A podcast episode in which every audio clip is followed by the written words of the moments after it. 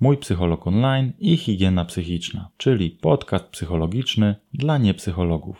Seria pierwsza, odcinek trzeci.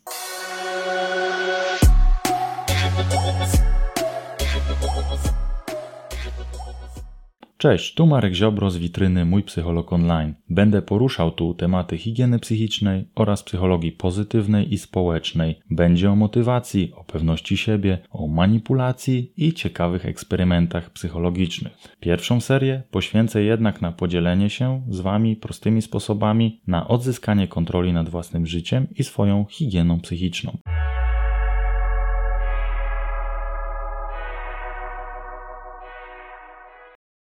Czujesz, że brakuje ci motywacji do podjęcia jakichś działań, do zmiany na lepsze, do osiągnięcia tego, co byś chciał? Dobrze trafiłeś. Dzisiaj zajmę się motywacją. Głównym sposobem motywowania siebie i innych jest odnalezienie powodów do tego działania, do tej zmiany. Trzeba się zastanowić, dlaczego chcę podjąć dane działanie. I tu z pomocą przychodzi seria zasadniczych pytań, które pozwalają odnaleźć w sobie powody do zmiany. Ostatnio opowiadałem o wyznaczaniu celów w sposób zapewniający osiągnięcie sukcesu. Była to prosta i skuteczna metoda. Mówiłem o tym, że dzięki tej metodzie można wyznaczyć cele dotyczące naszych najważniejszych ży wartości życiowych, o których znowu mówiłem w pierwszym odcinku. Tej metody wyznaczania celów można użyć też do celów zupełnie niezwiązanej z naszymi wartościami życiowymi, do zupełnie innych rzeczy. I bywa tak, że mimo tego, że coś chcielibyśmy zrobić, nie mamy do tego w ogóle motywacji. Czujemy, że powinniśmy, ale nie potrafimy się za to zebrać. Nie czujemy tego zapału, który pozwoliłby nam ruszyć lub po prostu boimy się porażki. Zazwyczaj nasz pierwszy pomysł na motywowanie innych ludzi to jest próba pokazywania, dlaczego powinni dokonać zmiany, albo jak powinni tej zmiany dokonać. To jest taki wujek dobra rada, który wszystkim potrafi życie ułożyć, tylko nie sobie. Dajemy proste rozwiązanie, jak coś osiągnąć. Na przykład, zapisz się do szkoły językowej. Jak zapłacisz, to na pewno zaczniesz się uczyć. Proste? Proste. Podobnie próbujemy zmotywować siebie, mówiąc na przykład: Muszę w końcu iść na kurs programowania. Gdy zapłacę, to na pewno będę się uczyć. Ale później nie podejmujemy żadnych kroków w tym kierunku, co wywołuje u nas wyrzuty sumienia, złość lub bezsilność. Dzieje się tak dlatego, bo rozkazujemy sobie, co powoduje automatyczny bunt. Nazywa się to prawem reaktancji psychologicznej i działa zawsze, gdy ktoś chce nas do czegoś zmusić albo nam coś wcisnąć, do czegoś namówić, do czego bardzo nie chcemy. I tak jest w tym przypadku. Gdy sprzedajemy sobie lub innym gotowe rozwiązanie, mówimy, jak konkretnie to zrobić. Ale wujek dobra rada nigdy nie bierze pod uwagę, że osoba, którą motywuje, najprawdopodobniej dobrze wie, jak coś zrobić, albo wie, jak się za to zabrać. Przecież myśli o tym nie od dzisiaj i pewnie przemyślał już wszystkie możliwe scenariusze. Jeżeli próbujemy zmotywować siebie, intuicyjnie mówimy sobie na głos przy znajomych, a później się wstydzimy, że wyszliśmy na ludzi niekonsekwentnych. No i obwiniamy siebie. Spada nasze poczucie własnej wartości, pewność siebie, przestajemy się tak chętnie odzywać o naszych wielkich planach. W tym odcinku będę się głównie odnosił do motywowania siebie, bo seria dotyczy dbania o swoją higienę psychiczną, ale pamiętajcie, że ten sposób motywowania można z powodzeniem zastosować do motywowania innych osób, do motywowania bliskich lub współpracowników. Kluczem do zmotywowania siebie jest uświadomienie sobie trzech rzeczy. Po pierwsze, że nic nie musisz robić. Po drugie, że masz w sobie wystarczająco dużo motywacji. I po trzecie, że koncentracja nawet na najmniejszej motywacji jest o wiele lepsza niż skupianie się na oporze przed daną zmianą. Nie mów sobie, muszę to zmienić, tylko chcę to zmienić. Jeśli ci się wydaje, że nie masz motywacji, to jesteś w błędzie. Bo skoro o czymś myślisz w kategoriach motywacji, to jest w tobie choćby odrobina, najmniejsza iskra chęci, którą można rozpalić. I nie skupiaj się na tym, co ci przeszkadza w zrobieniu czegoś, tylko jaką masz do tego motywację. Aby zmotywować się, pomyśl, dlaczego chcesz to zrobić, dlaczego chcesz podjąć dane, dane zadanie, dlaczego chcesz podjąć wyzwanie, dlaczego chcesz dokonać pewnej zmiany. Nie chodzi tu o powierzchowne. Chcę umieć mówić po angielsku, bo w obecnych czasach to norma. Chodzi o to, by sięgnąć głębiej. Znaleźć w sobie osobiste, głębokie powody, dla których chcemy podjąć dane działanie. We wstępie mówiłem o tym, że pomaga w tym seria pytań, które należy sobie zadać. Przedstawię je teraz wszystkie po kolei, a później omówię sens ich zadawania, byście mogli poznać cały mechanizm motywowania siebie. Pierwsze, dlaczego mógłbym dokonać zmiany? Drugie, w jakim stopniu jestem gotowy na zmianę w skali od 1 do 10? Trzecie, dlaczego nie wybrałem mniejszej liczby? Czwarte, wyobraź sobie, że nastąpiła zmiana. Jakie są jej pozytywne skutki? Piąte, dlaczego te skutki są dla mnie ważne? Szóste, jaki jest następny krok? Zazwyczaj gadanie do siebie kojarzy się z zaburzeniami, ale nic bardziej mylnego. Czasami trzeba pogadać z kimś mądrym, więc poświęć sobie chwilę i zadaj sobie tych kilka pytań. Rozpal drzemiącą w tobie motywację. I najlepsze rezultaty osiągniesz zapisując wszystko na kartce, pisząc odpo odpowiedzi na kolejne pytania w sposób swobodny i nieograniczony, nie blokując się myślami typu nie wiem jak to zrobić, nie dam rady, ciężko będzie, albo to głupie. Po prostu pisz wszystko, co twój umysł ci przyniesie na tą kartkę. Zastanawiasz się pewnie, jak to jest, że kilka pytań zadanych sobie lub komuś ma rozpalić motywację. Opiszę teraz mechanizmy psychologiczne, które zaczynają działać po zadaniu każdego kolejnego pytania. I teraz po kolei. Pierwsze pytanie. Dlaczego mógłbym dokonać zmiany? Tutaj skupiasz się na tym, co wpływa na to, że chcesz podjąć to dane działanie. I dosłownie trzeba się skupić dokładnie na tym, dlaczego mógłbym dokonać zmiany. Nie jak zrobić, tylko dlaczego to zrobić. Bo tu są różne takie pułapki w naszym umyśle. Nasz umysł nie słucha dosłownie pytań. I słysząc takie pytanie, zaczynamy myśleć właśnie o tym, jak coś zrobić, a nie dlaczego. Na przykład zamiast myśleć, dlaczego mógłbym zacząć ćwiczyć, myślę, jak mógłbym to zrobić. Jak upchnąć ćwiczenia w grafik tak wypchany. I zamiast myśleć, dlaczego to zrobić, na przykład dlatego, bo to poprawi moje samopoczucie. Kolejna pułapka naszego umysłu dotyczy zaprzeczania typu dlaczego nie? A dlaczego by tego nie zrobić? Dlaczego by nie zacząć ćwiczyć? No dlatego nie, bo właśnie nie ma miejsca w grafiku. Takie pytania zawsze otwierają furtkę czekającym na tą myślą, które nam dokładnie powiedzą, dlaczego tego nie robić i utwierdzą nas w tym przekonaniu. Taki potok myśli utrudni proces skupienia się na tym, dlaczego mógłbym zacząć ćwiczyć. Dlatego to pytanie trzeba potraktować bardzo dosłownie i szukać przyczyn, dlaczego mógłbym dokonać zmiany. Jeżeli mimo prób nic nie przychodzi do głowy, to pomyśl sobie, dlaczego ostatnio podjąłeś jakąś czynność, dlaczego ostatnio biegałem, dlaczego, albo dlaczego ostatnio zrobiłem zdrową sałatkę zamiast frytek. To pomoże dotrzeć do myśli, o którą nam chodzi. Na przykład, biegałem, bo chciałem w ten sposób przepalić swój stres, który mnie cisnął po całym dniu, albo zrobiłem zdrową sałatkę, żeby uniknąć zgagi po tłustych frytkach.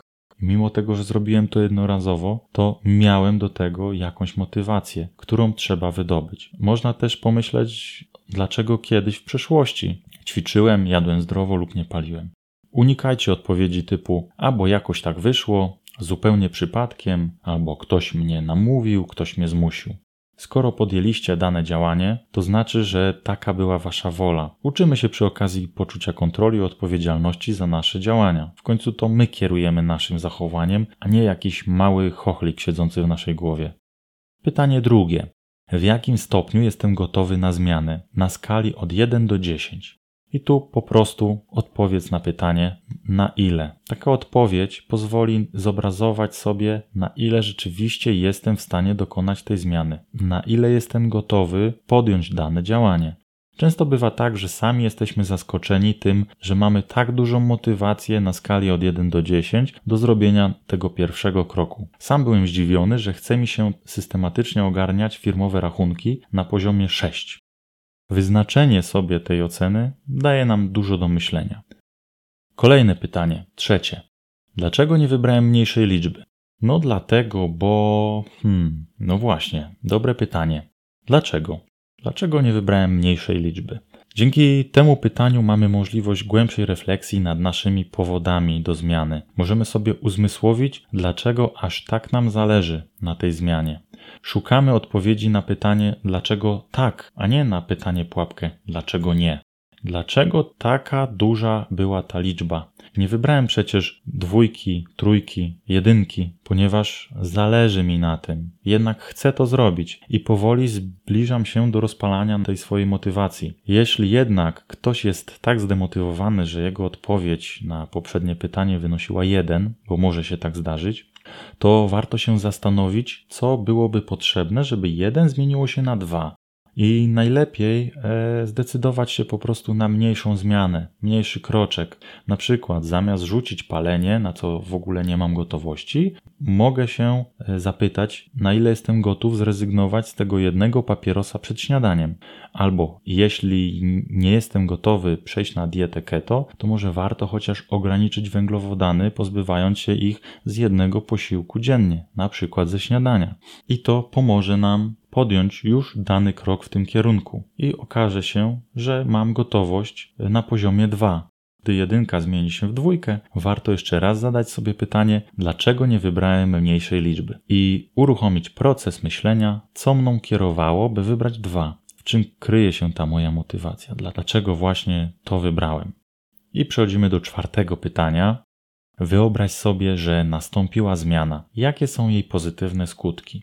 I tak, pierwsze trzy pytania doprowadziły nas do pewnych wstępnych pobudek naszego potencjalnego działania czy potencjalnej zmiany.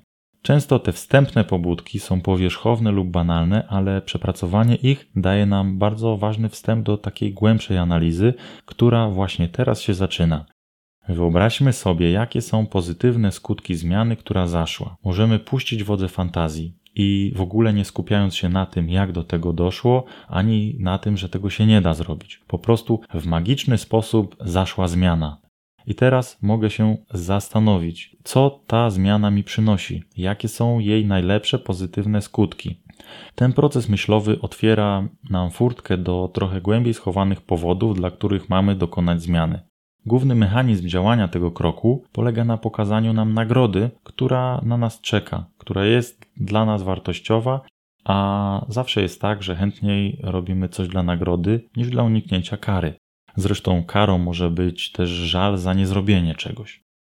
Piąte pytanie. Dlaczego te skutki są dla mnie ważne? I to trzeba zadać sobie pięć razy. Najważniejszy punkt. Tu dochodzimy już do głębi do najistotniejszych dla nas powodów działania. Zastanawiamy się, dlaczego pozytywny skutek danej zmiany jest dla nas ważny. I tak pięć razy.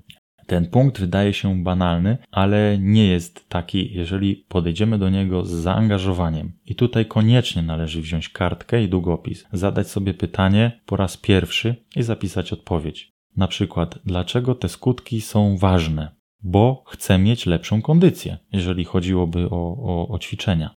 Następnie zapytaj się po raz drugi, dlaczego lepsza kondycja jest dla mnie ważna? Dlaczego te skutki są dla mnie ważne? No bo z dobrą kondycją mam zawsze masę energii. No dobrze, no to jeszcze raz się pytam, już po raz trzeci. Tym razem, dlaczego ważne jest to, żeby mieć więcej energii w życiu? No, na przykład, bo jak mam więcej energii, to lepiej wpływam na innych, zarażam ich swoją energią. No i dobrze, kolejny raz, czwarty, zapytam się, dlaczego? Dlaczego pozytywne wpływanie na innych jest dla mnie ważne? No, na przykład, bo czuję, że lepiej zarządzam wtedy zespołem w pracy. I piąte, dlaczego? Dlaczego lepsze zarządzanie zespołem w pracy jest dla mnie takie ważne? I tu dochodzę do tego, że zawsze dążyłem do tego, by być liderem, ale nie takim zwykłym człowiekiem, dającym tylko rozkazy i biorącym na siebie odpowiedzialność. Marzyłem o tym, by być inspiracją dla innych, dla ludzi, z którymi pracuję w ramię w ramię, idą za mną i chcę y, móc w końcu poczuć takie prawdziwe uznanie innych, żeby osiągnąć to, czego nigdy nie miałem, bo się zawsze wycofywałem i byłem bierny, a teraz chcę to zmienić. No i tutaj doszliśmy do bardzo, bardzo głębokiej osobistej motywacji, do czegoś, co jest dla nas niezwykle istotne, a wyszliśmy tak naprawdę od banału. Ostatnie szóste pytanie. Jaki jest następny krok? Tu można zapisać sobie pierwszy krok w kierunku zmiany, wyznaczyć cel, czy sformułować postanowienie.